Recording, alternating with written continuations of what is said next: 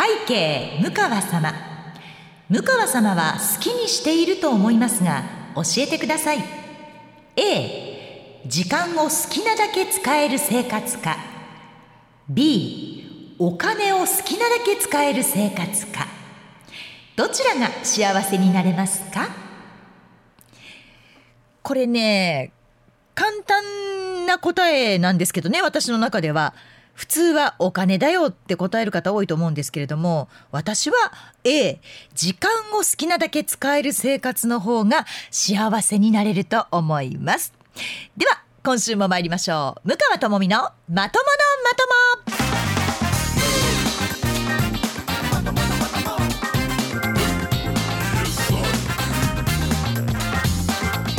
にせんにじゅうさんねんはちがつにじゅうろくにち土曜日夜くじから配信しています エムビーエス ラジオポッドキャスト番組、向川智美のまとものまとも。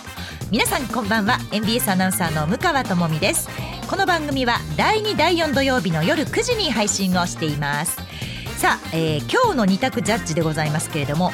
時間を好きなだけ使えるか、お金を好きなだけ使えるか。うんパッと聞いたら、そりゃお金を好きなだけ使えた方がいいよっておっしゃる方多いと思うんですけれども、私もね、やったことはないですよ。やったことはないですけど、好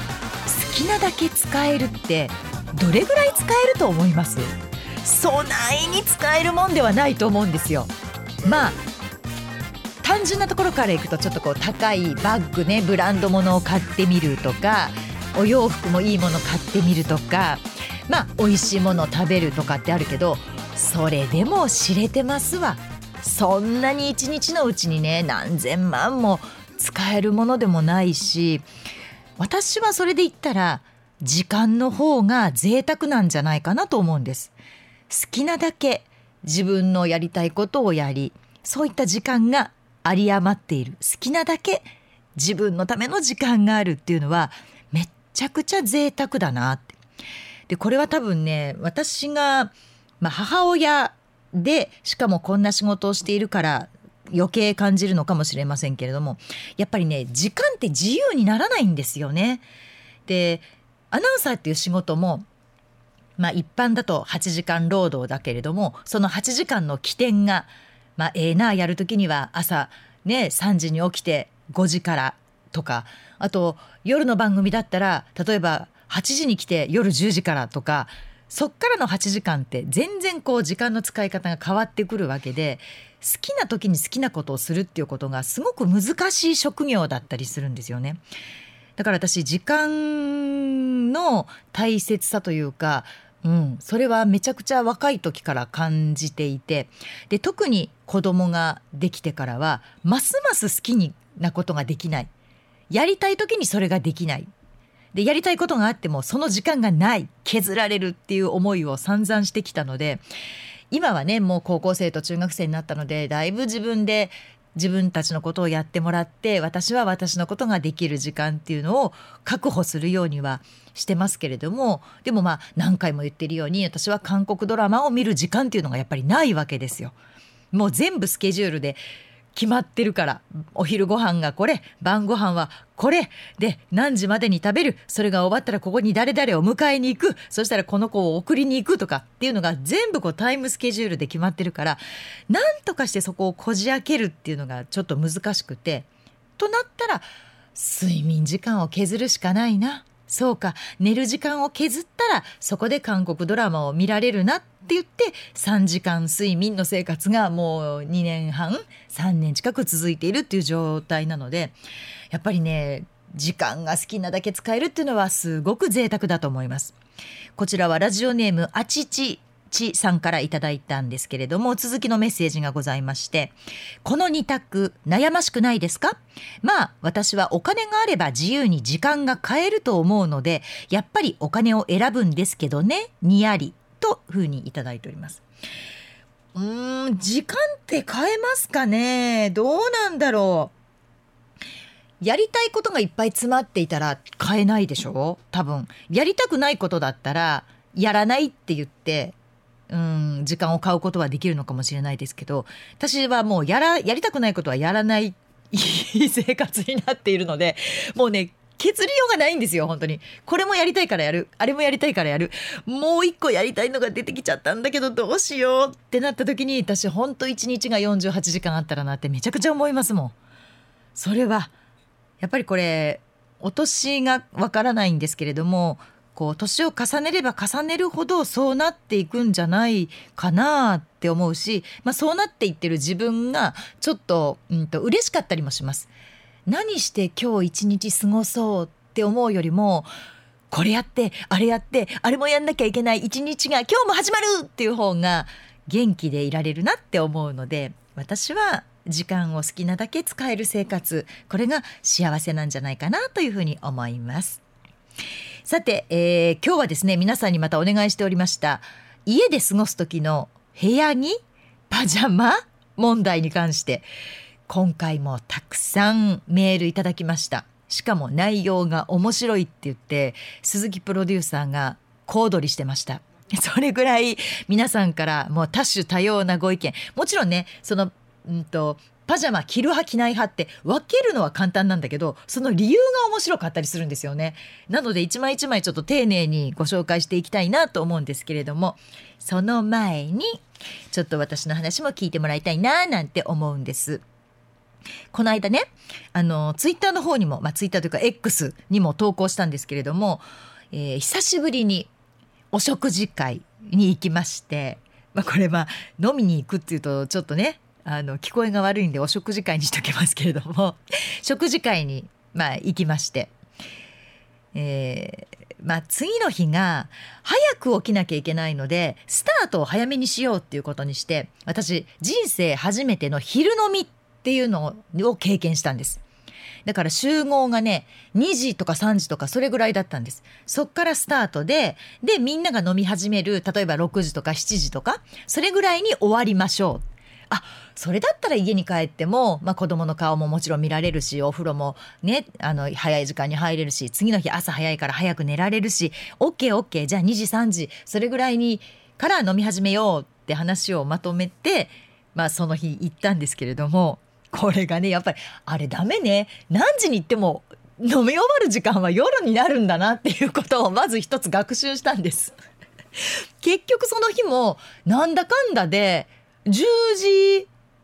じゅう結局じゅうじはんとかそれぐらいになってたもんね。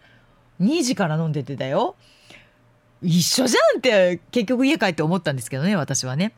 でもまあまああのー、うん、ただね、なんだろうな、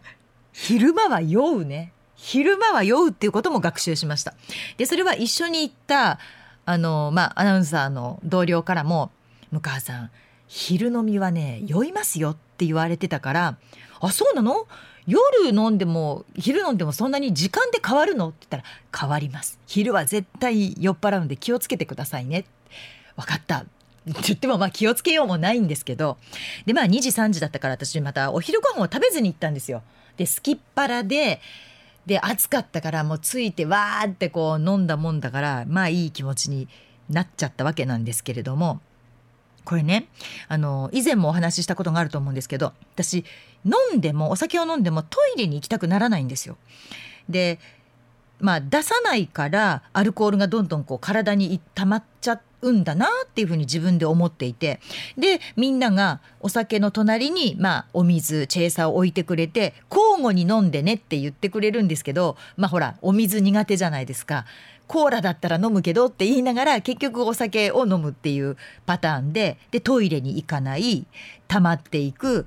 だけどその日はまあ、えー、すごく暑くて昼飲みだったからガバーッと飲んでトイレに行きたくなったんです。でちょっとトイレに行ってくるわってやっぱり立ち上がった途端にやっぱりね顔色が変わったのが分かったんですって。であ、これはまずいとその、まあ、アナウンサーの同僚が思ったらしくて、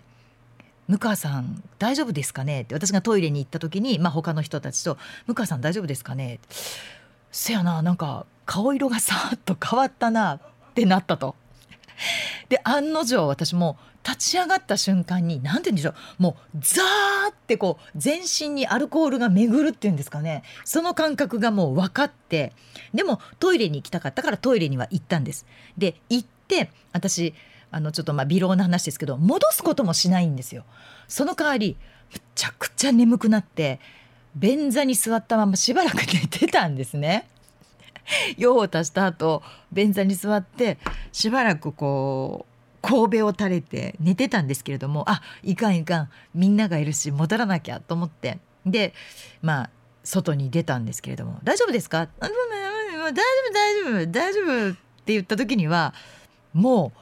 全然大丈夫じゃない状態だったんです。でそこからまあ寝ることいちじかんぐらい寝てたらしいんですけれども、なんでかなと、いつもこうなるのはなぜだろうと。お酒に弱いわけではないと思うんですよ。その座ってる時は普通なんでね。で頭もちゃんと回ってるし、自分で酔っ払ってるっていう自覚もないし、ろれつが回らないわけでもないし、すごく楽しくいつもと同じようにキャッキャッキャッって喋って笑ってるんだけど、立った瞬間に回るんですね。なんやろうと。でそのアナウンサーの同僚も言ってたんだけれども、それ本当かなと思って調べたことがあるんです。それはあの血圧が普段低い人、低血圧な人っていうのは、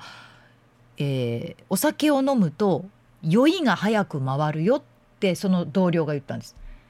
で私はそれ聞いた時に、嘘やん、だってアルコールって飲んだら血圧上がるんちゃうのんと。でもともと低血圧なんだったら血圧が上がるんだから、そんなことないんじゃないのって思って調べたんです。そしたら、お酒を飲むと血圧が上がると思いがちですが、お酒を飲むと血管がこう拡張する、広がるので、血圧自体はまだ下がるんですって。だからもともと低血圧な人がお酒を飲むことによってまた血圧が下がるということは、そりゃクラクラするよねと、顔色悪くなるよね、血の気が引くよねって、なるほどな、おかしいと思ったわ、そんなにお酒弱いはずでもないのになんでかなと思っていたら、で立ち上がった瞬間にザーッとなるから、うーん、そういうことか、私の低血圧が原因なのかと。で私健康診断でも上がはちじゅうだいだなんですよ、今でも。で年齢重ねると血圧って高くなっていくから大丈夫ですよって看護師さんとかうちの母親にも言われたんですね。母親もむちゃくちゃ若い時血圧低かったんですけど、やっぱりごじゅうろくじゅうになってくると人並みになって今や血圧を下げる薬を飲んでるっていうから、あ、そんなもんなんだと思っていたんですけど、私いまだに上がはちじゅうだいで、で下がそれほど、えーと、低くないから大丈夫ですって言って、その、あの、なんていうの、血圧を上げるようなお薬とかは飲んでないんだけれども、低血圧は低血圧なんですよ。でも別に貧血も起こさないし、朝しんどいこともないし、体に特に異変がないから何もしてないんですけど、でもその低血圧がこうお酒を回らせる原因の一つだったっていうことが分かったんですね。だから今度はずっと立っていられる立ち飲みに行こうかと。急に立つとクラクラするから、最初から立ってる立ち飲みがいいんじゃないかっていう話に同僚となりまして、ああ立ち飲みだったら、そしたらもっと早く帰るかもねと、にじさんじからじゅういちじまでいるなんてことはないわっていう話をしたんですけど、でもその人曰く、いや立っててもろくじかんななじかん平気ですよって言っていたので、そこのところは覚悟していこうと思います。でも良かったです。これで私の酒癖が悪いっていうことがなくなったので、そうじゃないってことが証明されたので、え、証明されたよね、血圧のせいだから、え、証明じゃないの、酒弱いのかな、だから、ね、弱いのかどうなのか、まあでもそうね、そんなにしょっちゅう飲まないからガーッと飲むとやっぱり回るのが早くなるのかなっていうのはありますけれども、酒癖は悪くないです、皆さん。皆さんに言ったからってどうってことないんだけど、でも低血圧が原因ということが分かりましたと、すっきりしたところで、えー、今日のポッドキャストも最後までぜひお楽しみください。メッセンジャー相原です。向川智美です。くがつみっか日曜日夜ろくじはんから公開イベントを開催いたします。メッセンジャー相原の You はこれからフェスティバル、ザ・シークレットラジオ、みんなのために泣く泣く悪いこと言いますボリュームツー。出演者は私メッセンジャー相原とぬかわともみ、そして富津健と麒麟田村と女と男市川と今別府直樹と藤崎マーケットの田崎と藤林敦子のゆうこれメンバー勢ぞろいでお届けします。現在ファニーチケットオンラインにて配信チケットを販売中。詳しくは エムビーエス ラジオのホームページで。くがつみっか日曜日夜ろくじはんからはメッセンジャー相原の言うはこれからフェスティバル。ともみのちょっとこれ聞いて。さあではこのコーナーでございますけれども、ちょっと前になりますが、あのカーリングのロコ・ソラーレ所属の藤澤五月選手、あのこう色白でほんわかした藤澤選手が、まあ、ひゃくはちじゅうど変わったこうムキムキボディになった姿っていうのがね、まあ、マスコミでもこうわっと広がりまして、本当にあの時は私も写真見てびっくりしたんですけれども、まあギャップなんていう言葉では表せないほどの変わりようにいろんな反応がやっぱり私の周りでもあったんです。で、藤沢さんの実は私筋トレが好きなんですっていうコメントにも私びっくりしたんですね。私たちって本当に見た目だけで判断しがちな、なんて言うんでしょうね、まあ先入観を持ってしまいがちな生き物なんだなっていうことをまず反省しました。なんか藤沢さんを見てると筋肉鍛えるなんてきっと嫌いなんだろうなとか、なんかほんわかと可愛いキャラクターのぬいぐるみを抱いて寝てるんだろうなとか、なんかそういったイメージがすごく強かったんですけどね、色白であんな穏やかそうな藤沢選手、もぐもぐタイムなんて言ってたけど、なんかそんな白うさぎのような藤沢さんが真っ黒に日焼けしてキレッキレの筋肉美を見せてくれたのが、私にとってはもう感動しかなかったんです。すごいって、むちゃくちゃ心動かされたんですね。でカーリングのオフの期間にできる、で誰にも迷惑をかけない、でやりたいことをやりきる力、そしてボディメイクコンテストでその姿を披露したらきっと大騒ぎになるだろうって普通だったらわかるだろうに、それを予測することもなく、家にテレビがないからそんなに盛り上がっていたのかは分かりませんでしたって言ってしまう自由奔放さ。なんて自由なんだ、なんて素敵なんだって、私すごく藤沢さんに 共, 共感したんですよね。すごいなこの人ってっていうふうに思ったんです。で周りにどう思われるなんて関係ないと、やってみたいっていうその心の赴くがまま突き進んでいって、でまあ、本職の、まあ、本業のカーリングのオフの期間にやるからで水着になるけどそれは大丈夫ってちゃんとメンバーにもチームメイトにも、まあ、話はしていたんですって。でそういう気配りもちゃんとできる、で周りにどう思われるか関係なく私やりたいからムッキムキになりたいからって言ってあそこまでに仕上げるってすごくないですか。すごい感動したんですよ。で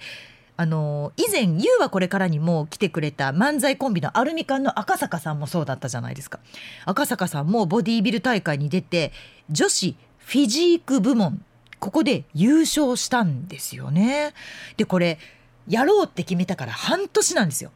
たった半年で尼崎の大会に出てこの女子フィジーク部門で優勝できるぐらいまで頑張るっていうその赤坂さん、いやもう何あっぱれやなと思って、もうこのふたりのその没入の仕方というか集中の仕方というか、もうすごく感動したんですね。で筋トレをする人ってよく筋肉は嘘つかないっていうじゃないですか。やったらやっただけのことがある、努力したら努力した分ちゃんと筋肉という形になって体が変わるんだよ、変化するんだよ。まあそういう話を聞くと、え今までそんなにいろいろ裏切られてきたのって私はちょっと思ってたわけですよ。筋肉は嘘つかないっていうとそんなに嘘つかれてたのって思ってたんだけど、でも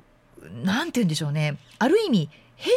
身願望みたいなものもあると思うんですよ。なんとなく周りに抱かれているイメージから脱却したい、こんな私も私なのよみたいなところを見てほしいという変身願望なんかもあるんじゃないかなってちょっと思ったりするんですね。で、うん、筋肉ごときでは何も変わらないかもしれません。でもね、でも何か変わるかもしれない。いや、変えてみたいっていうふうに強く思うことが、まあ、彼女たちをこうジムに向かわせる。で、筋トレ、筋トレにこう没入させる理由なんだろうなって思うんです。で、私もできることなら藤沢選手やアルミカンのその赤坂さんのように、もうムッキムキの筋肉女子になりたいんですよ。本当にあのボディービル大会でもうちっちゃい水着着て、でもうキュッとこうポージングする、こうああいうのやってみたいほど筋トレもしたいし、あんな体になりたいってずっと思ってるんですけど、でもこれは私の中では変身願望っていうより進化なんです。前回あのサバンナの八木さんがユーコレにいらっしゃった時に、まあ、進化みたいな単語を言ったんですけれども、私も人間ってまだまだ進化していると思っている一人なんですね。で、私たちって生まれた時から、まあ、持って生まれたこの体を ひゃくパーセント 使い切ってるって皆さん言えます？言えないと思いません？ ひゃくパーセント は絶対使ってないんですよ。で、自分の体なのに ひゃくパーセント 使い切れてない。で、しかも科学的にもわからないこともまだまだ多いって言われてるじゃないですか。例えば脳なんてほとんどのことが解明されていないって言われている中で、私たちは何十パーセントか、もしくは数パーセントかもしれません。それぐらいのところで体を動かし、喋り、考えっていうことしかしてないわけなんですよね。これをフルで ひゃくパーセント 使って考えて、でひゃくパーセント でそれができる人が進化できる人なんじゃないかなって思うんです。で、先日もあのアレグリアっていうね、皆さん知ってますかね、あのシルク・ド・ソレイユって聞いたことあります？あのカナダで生まれた、えーと、シルク・ド・ソレイユ、太陽のサーカスっていう意味なんですけれども、それを意味する、まあ、エンターテインメントの集団なんですけど、もうね、サーカスなんていう域を超えてるわけですよ。もうこの持っている肉体を極限にまで使って、それこそ ひゃくパーセント 使った、まあ、アクロバティックであり、そのなんて言うんでしょう、臨場感あふれるそのパフォーマンスが、もうね、え同じ体、え同じ人間っていうぐらい感動するんです。もうすごいんです。もうずっと私あの藤林アナウンサーと一緒に行ったんですけど、ふたりでキャーすごい、えー、嘘ぐらいしか言ってなかったと思う。それぐらい感動して見てたんですね。新体操のようでもあり、なんかこうバレエのようでもあり、ダンスのようでもあり、でそれらがもうすべて私と同じ肉体、あの人たちっていうのがもうすごく驚いたんですよね。体の使い方とか、その表現の仕方とか、練習とか訓練を多分もう超えちゃってるんですよ。これは進化なんじゃないかっていうふうに私は見てて思ったんですね。で、こうフル回転で今持っている肉体を使えるようにすることの大変さ、まずそこまでいけないと思うんですよ。なんとなくこう、うん、この程度でやめておこうとか、これが目いっぱいと思っても全然多分それ目いっぱいじゃないんです。まだまだ ひゃくパーセント には程遠いと思うんです。でもそこの ひゃくパーセント に近づき、それを乗り越えると、多分誰も到達できない進化っていうものにつながるのかな。だからあの世界陸上もずっとやっていたけれども、あそこでこう走ったり飛んだり物を投げたりする人たち、選手を見ていると、あ、これは明らかにもう練習じゃないじゃん、進化じゃんって思うわけ。肉体の進化、人間の進化だなっていうふうに思ったんですね。もうね、ものすごい高さでバーに飛び移る空中ブランコの凄さ、あんな普通できない。そのメンタルもだから進化してるわけですよ。すごいわと思って。で、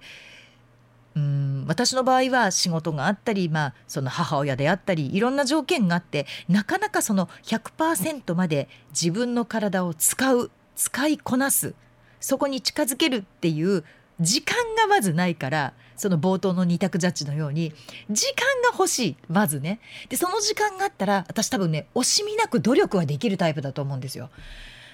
でもそのその時間がまず欲しい。でも一回でいいからとことんまでその自分自身を追求してひゃく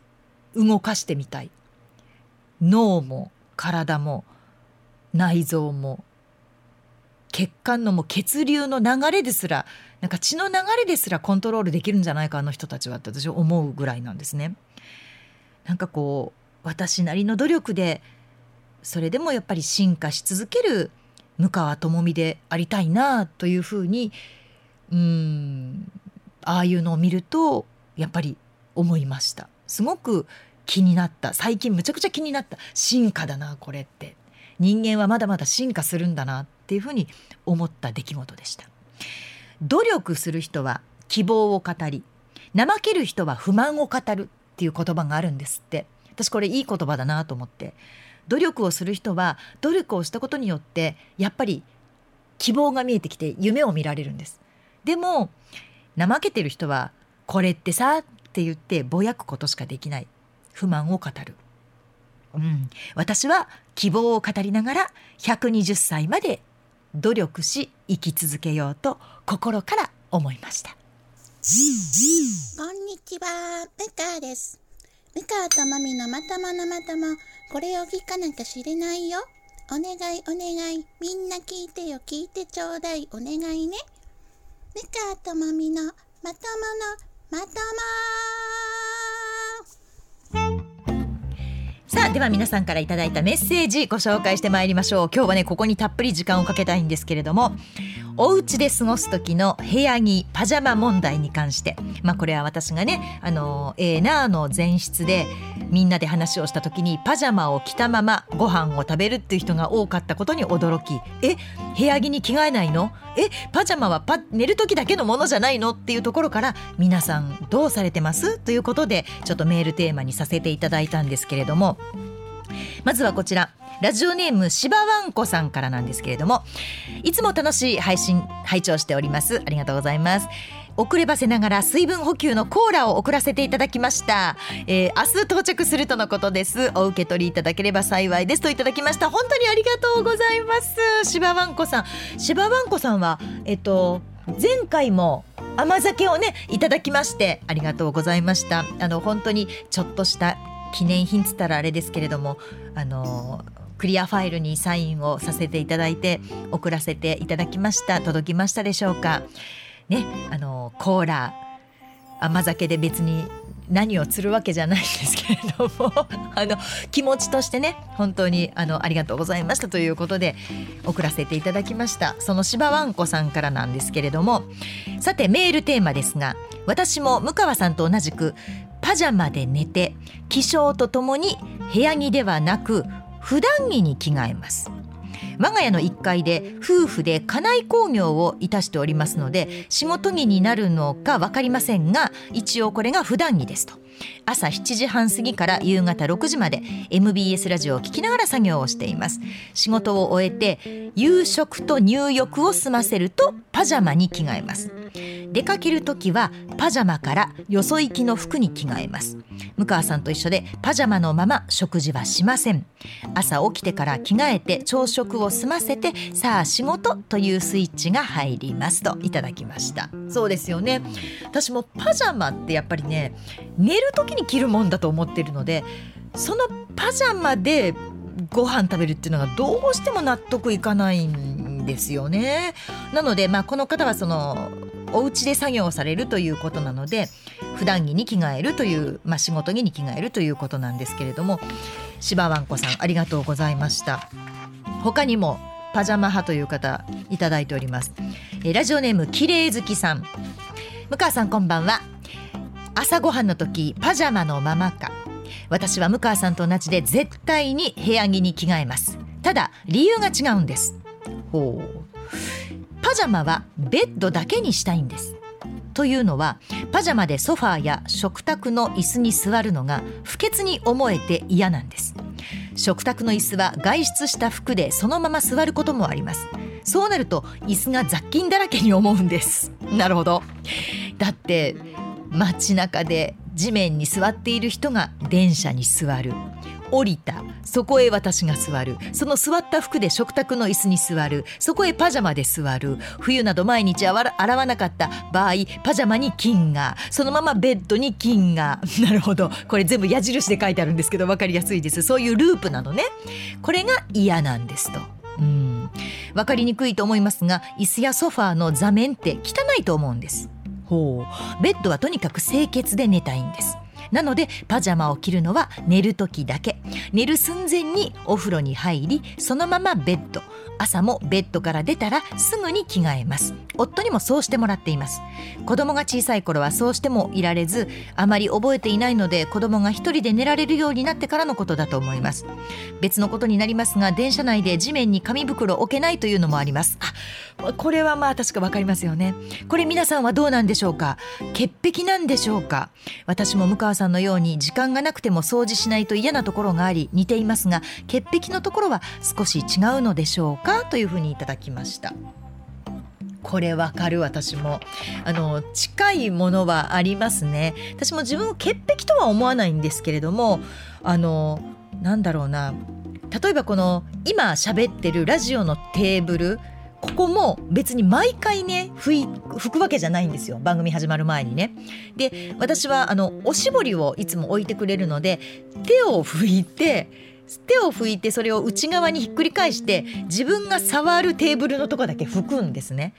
で、そうするとまあ後でどっちみちトイレに行ったり仕事が終わったりすると手を洗うから、それぐらい綺麗なスペースがあればいいやと思ってやってるんですけれども、確かにね、あの地べたに何でも置く人っているでしょ。私あれもすごく嫌で、あの家の中でも嫌なんです。フローリングに物を置かれるのがものすごい嫌なの。子供が帰ってきてただいまって言って、そのフローリングにバッグを置くのがうわっと思って、それやめてって言って、どっちが汚いのかもうすでに分かんないんですけどね。そうなるとフローリングが汚いのかバッグが汚いのかどっちか分かんないぐらいですけど、でも私は掃除機かけてモップをかけた後、フローリングにへば、へばりついて、で床に埃がないかどうかを確認するぐらいだから、フローリングが汚くなるのが嫌なのかなという感じですけれども、でも間違いなくこの方は、まあ、ラジオネームの通り綺麗好きでいらっしゃると思いますね。そうですよ、パジャマはやっぱり寝る時だけ。私もそう思う。続きまして、えー、ラジオネームムーヤンと同じ誕生日さんでございます。向川さんの部屋着問題、私もみんなどうしているのかなと気になっていました。うちの場合はこんな感じです。これも矢印で皆さん書いてくれてます。ありがとうございます。仕事から帰る、部屋着に着替える、家事をする、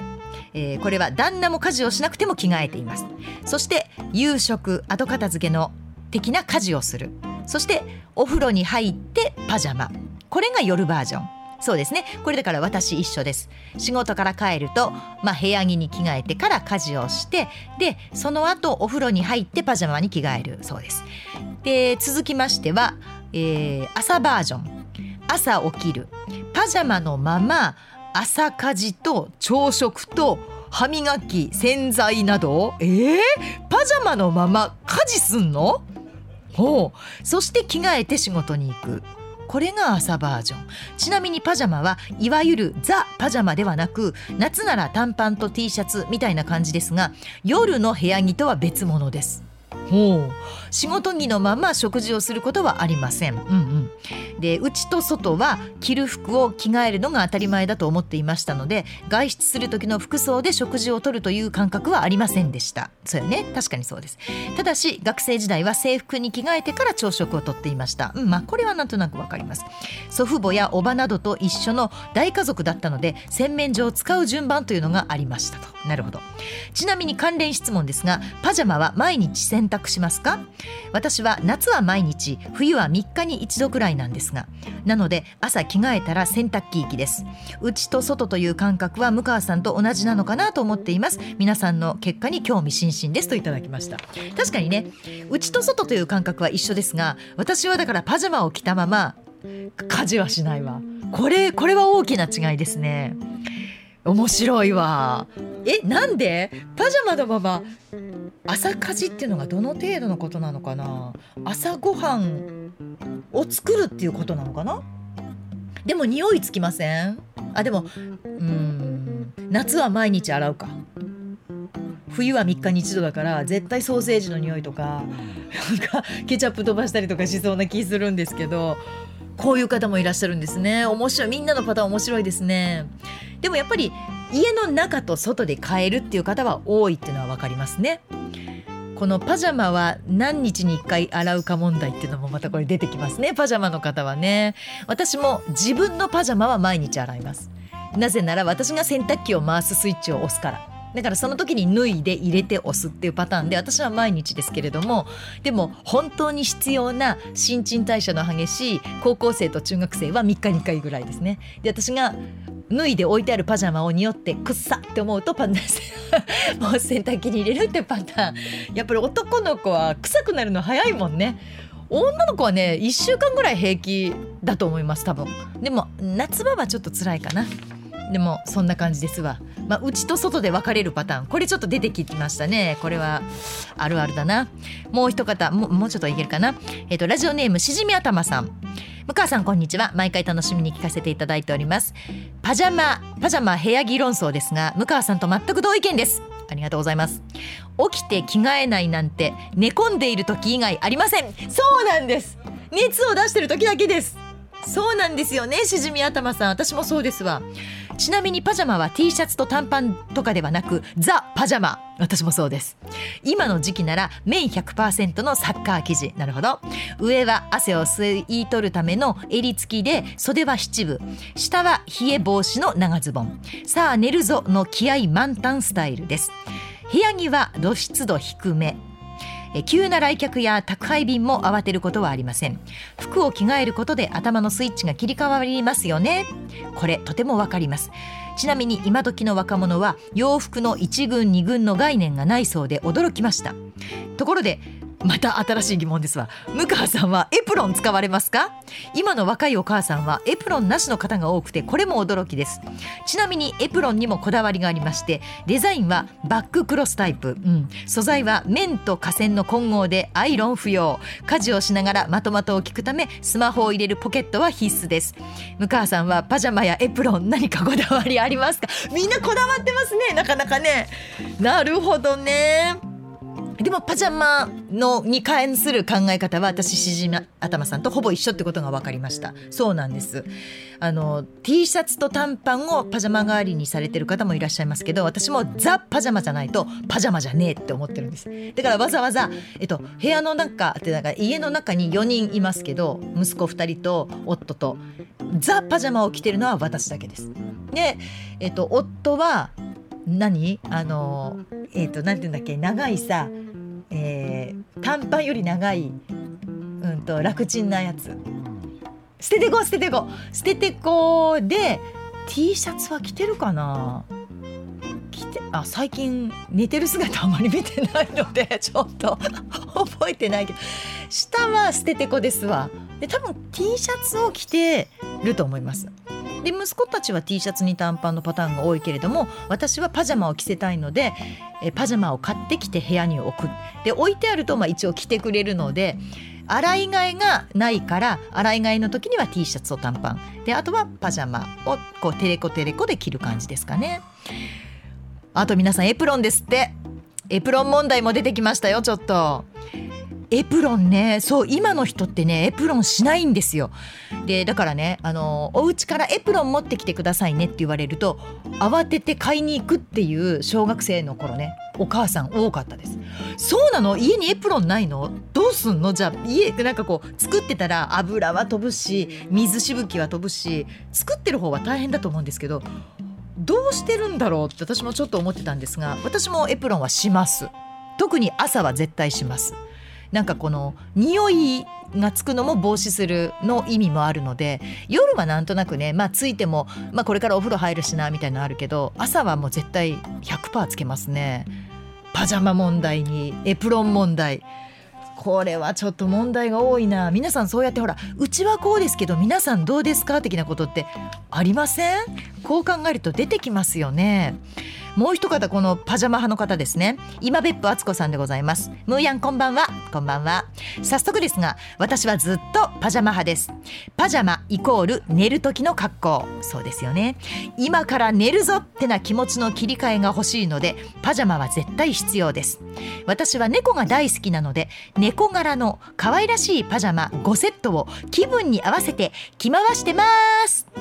ちなみに夫は半パジャマ派で、目がチカチカするようなおっかしなデザインの T シャツおはスウェットばっかり着ています。仲良し夫婦ですが、パジャマ ブイエス 部屋着にはっきり分かれています。おい哀愁、変なのばっか着てんじゃねえと、これあの哀愁の警備員さんがね、あの旦那さんということで、でも奥様の今別府敦子さんはパジャマ派。そうなんですよ。やっぱりね、こう気持ちの切り替えなんですよね。それまでこうだらだらテレビ見たりとか、だらだらこうなんか自分の好きな、なんて言うんでしょうね、まあ映画とかを見るんだけれども、パジャマに着替えるとさあ寝るぞっていうのが私の中でもあるし、でもう一つ私の中ではコンタクトレンズを取るっていうのもすごく大事な儀式なんですよ。で、皆さんはあの家に帰ったらコンタクトを取ってメガネにするっていう人が多いんです。私それダメなんですよ。メガネにした途端眠くなるので、まあ、最後までギリギリまでだから、もうお風呂もちゃんとコンタクトしたまま、隅から隅まで自分の体がちゃんと見えるようにした上でお風呂に入って、さあ寝ましょうっていう時に歯磨きで、えっと、コンタクトを取る、パジャマに着替えるでハイベッドっていうのがもう私の、もうこれは儀式ですね。これで寝るに切り替わるっていう。だからメガネ問題も発生ですわ。コンタクトレンズをしている方、家に帰ったらコンタクトを取ってメガネに変えますかずっと寝る直前までコンタクトをつけてますか。これも絶対分かれると思う。面白いね。半パジャマ派いきましょう。半パジャマ派もね、結構多いんですよ。えー、ラジオネーム黄昏時の光源氏さん、まあ素敵なお名前です。向川さん、鈴木さん、番組スタッフの皆様、ふたりだけですのでこれいりませんよ。番組スタッフはふたりだけなんで、向川さん、鈴木さん、こんにちはで大丈夫です。ありがとうございます。夏は T シャツに短パンです。外出先から帰ったらまず風呂に入って、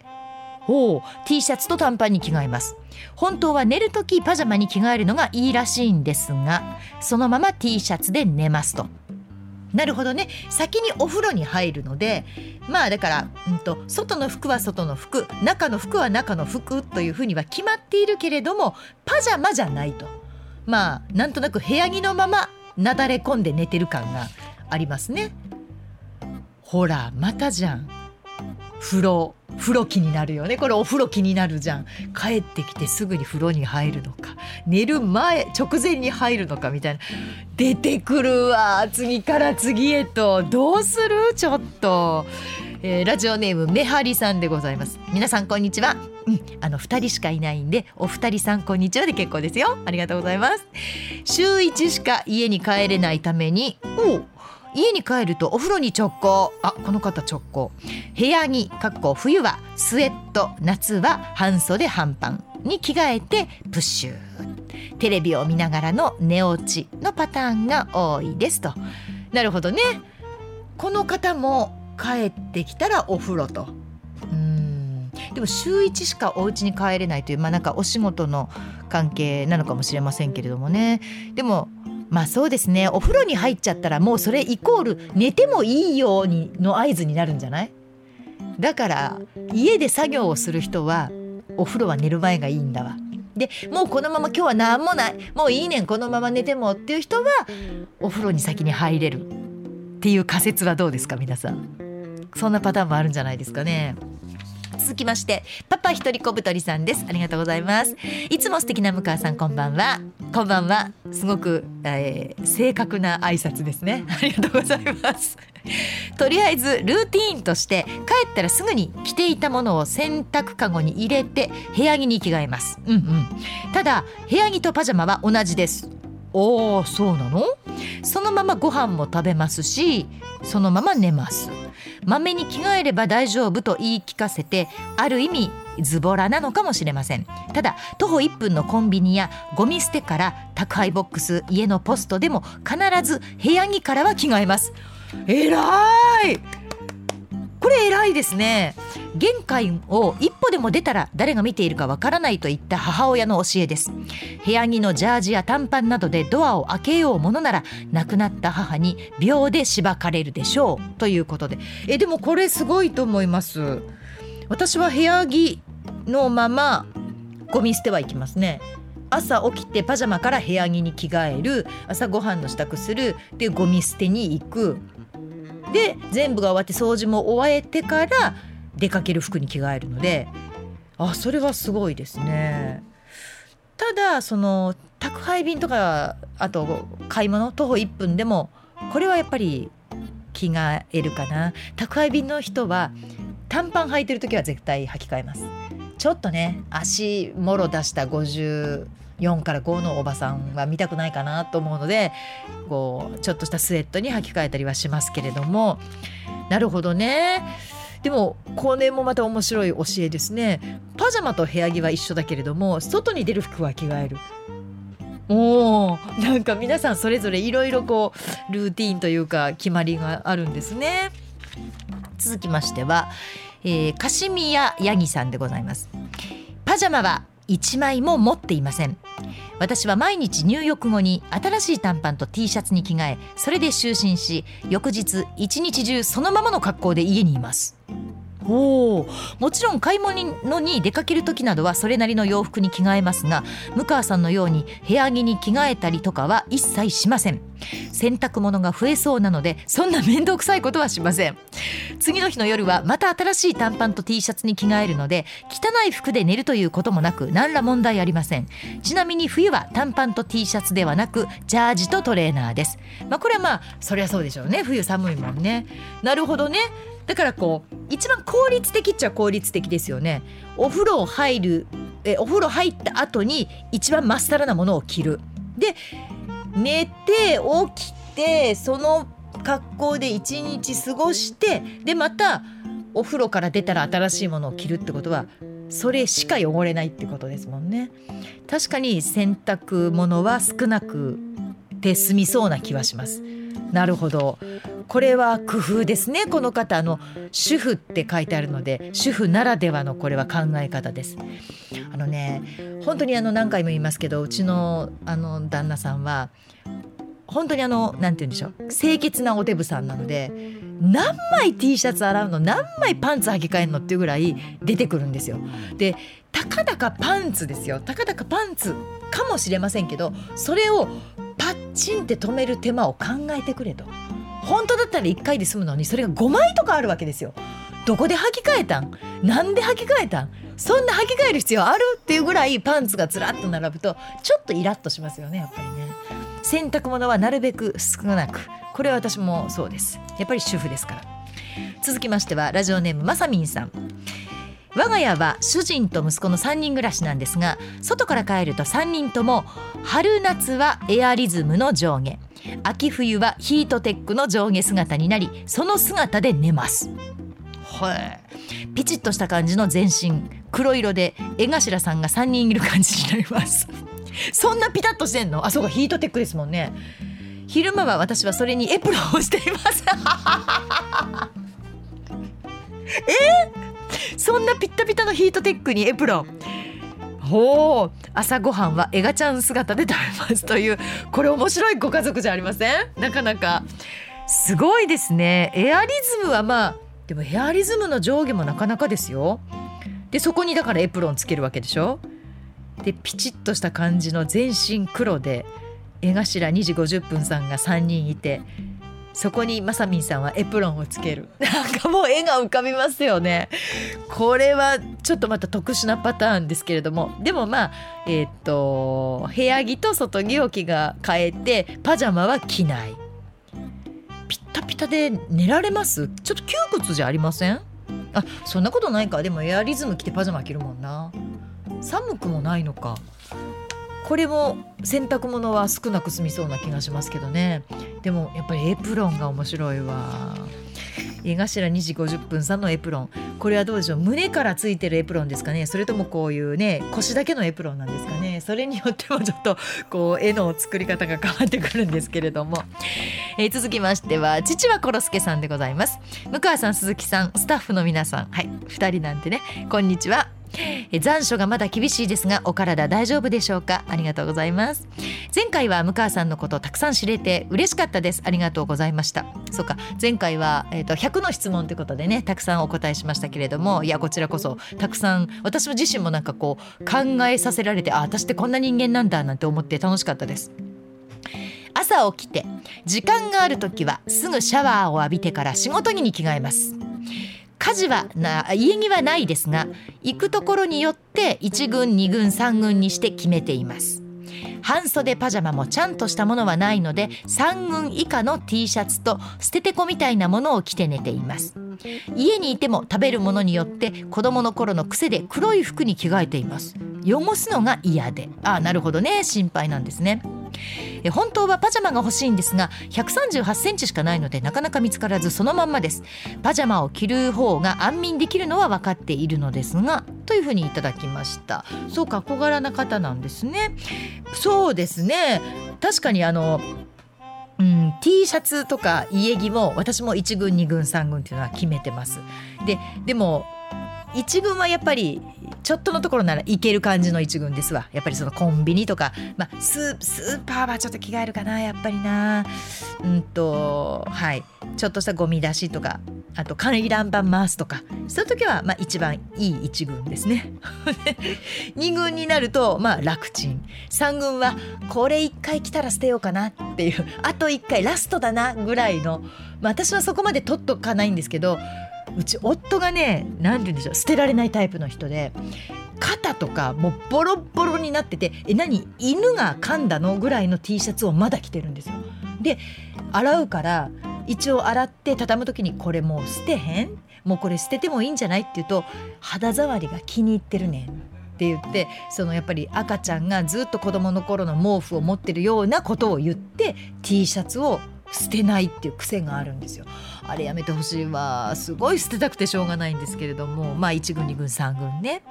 パジャマね、そうですね、あると本当よく寝られますよ。でその切り替えもつきますしね、さあ朝だ着替えようっていう気になりますが、えー、最後になりました。酒飲み子さんでございます。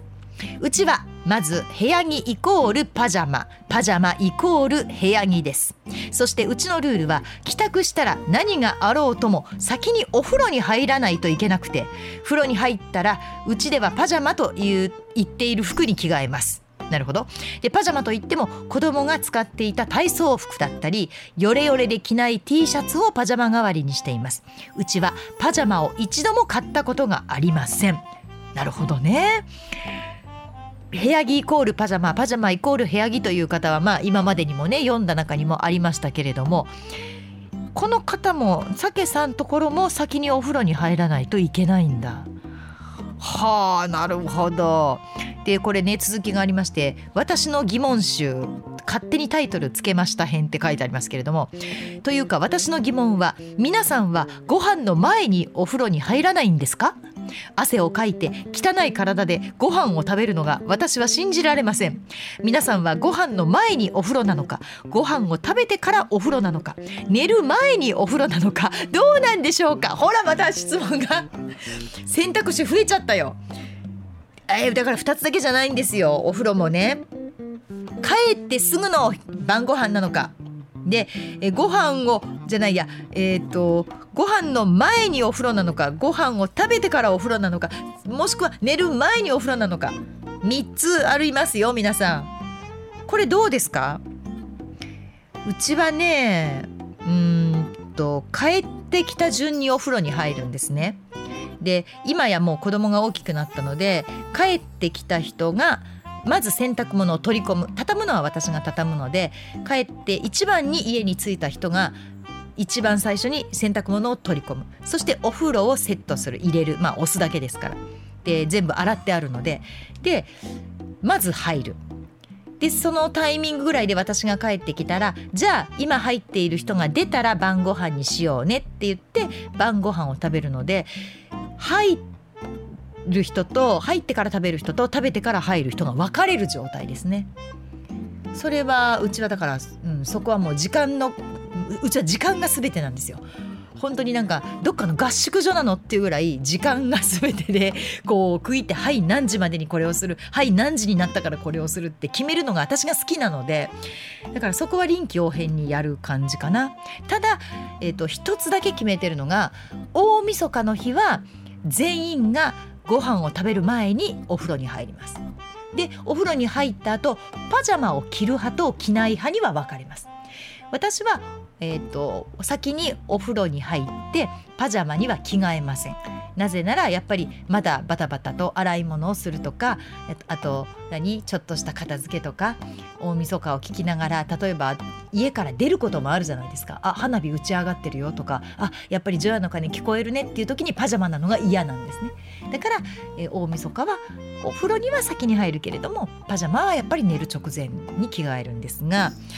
さあこんなちょっと私の疑問集やってみません？今日いっぱい出ましたよね。どうしましょう。お風呂からいきますか。やっぱり気になるので、皆さんの今日の、まあえっと、いただいたメッセージから、我が家ではこうやってるけど皆さんとこはどうです？うちがやっぱり変なんですかね。皆さんとこはどういうふうにやってるのか教えてくださいっていう、まあ、サケさんが勝手に決めたタイトル、私の疑問集っていうコーナーを、まあ、メールのねワンコーナーとして立ち上げようと思います。えー、記念すべきいっかいめは、まあ、サケさんが考えたので、お風呂に入るタイミング、これにしましょう。えー、ご飯の前にお風呂なのか、ご飯を食べてからお風呂なのか、寝る前にお風呂なのか、このさん択でございます。でそこに皆さんのお家ならではの、まあ、理由ですよね。これをつけてぜひお送りください。来週はパジャマから派生して、えー、お風呂になりましたお風呂 で, で私のところみたいに、まあ、例外もありますよっていうパターンもあると思うんですよ。うちはなぜか大晦日だけは全員がもう本当にもうにじぐらいから入るんです。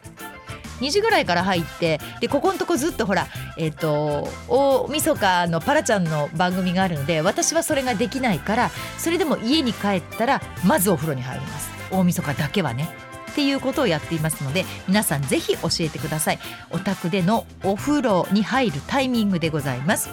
メールは エム エー エム ビー エス いちいちななきゅう ドット コム、 アルファベット小文字で エム ユー エム ビー エス いちいちななきゅう ドット コム です。そして引き続き、どっちが幸せかのに択ジャッジメール、私ねこれもねやりたいんですよ。究極のに択ジャッジをポンポン答えていきたいんです。そのうーんって考える時間をなるべく短くして、こっちこっちこっちっていう風にっていうのをやりたいので、に択ジャッジメールもぜひ考えておいてください。でたくさんいただいたら、あのひゃく問チャレンジのようにに択ジャッジチャレンジっていうのをぜひやりたいと思うので、皆さんあのそういうのはねメモしとくんですよ。あの手帳を持ち歩かないという方は、携帯のメモ帳のところに、あ思いついた、今度のまとまとにに択ジャッジこれ送ろうっていうのをこう貯めといて送っといてくださっても結構ですし、あのいつでもメールはねちゃんとつくようになっていますので、あのいつでも構いません。 エム ユー エム ビー エス いちいちななきゅう ドット コム までお送りください。さあということで、今日も無事、えー、エンディングでございます。面白いね、皆さんのお家がどうなってるかって。でなかなかこう聞けないじゃないですか。お宅ってどうなのって、うちはこうだけどっていうタイミングもあんまりないし、で自分家が基準だから、自分家がなんか正しいみたいに思ってるけど全然違うことがあるから面白いと思います。ぜひこれね、あの私の嫌いな言葉で言うと、まとまとファミリーの、あのこれちょっとなんとなくこんな感じでみんな生活してる予感をぜひ教えてもらいたいなと思いますので、メールお待ちしております。ということで エム ビー エス ラジオポッドキャスト番組、向川智美のまとものまとも、毎月だいにだいよん土曜日の夜くじ配信でございます。次回はもうくがつですよ。にせんにじゅうさんねんくがつここのかです。あ、そうね、くがつここのかということはもうゆうこれのイベントも終わっておりますので、その辺の感想、あと楽屋裏での話、裏話なんかもできたらなと思っておきます。ね、そうあのまだまだね配信はございます。あのチケットの会場の方はね申し訳ございません、売り売り切れてしまったんですけれども、配信はまだ大丈夫ですので、ぜひ配信チケットあ忘れてたという方お買い求めください。ではくがつここのかにまたお耳にかかりましょう。エムビーエス アナウンサー向川智美でした。ほならば。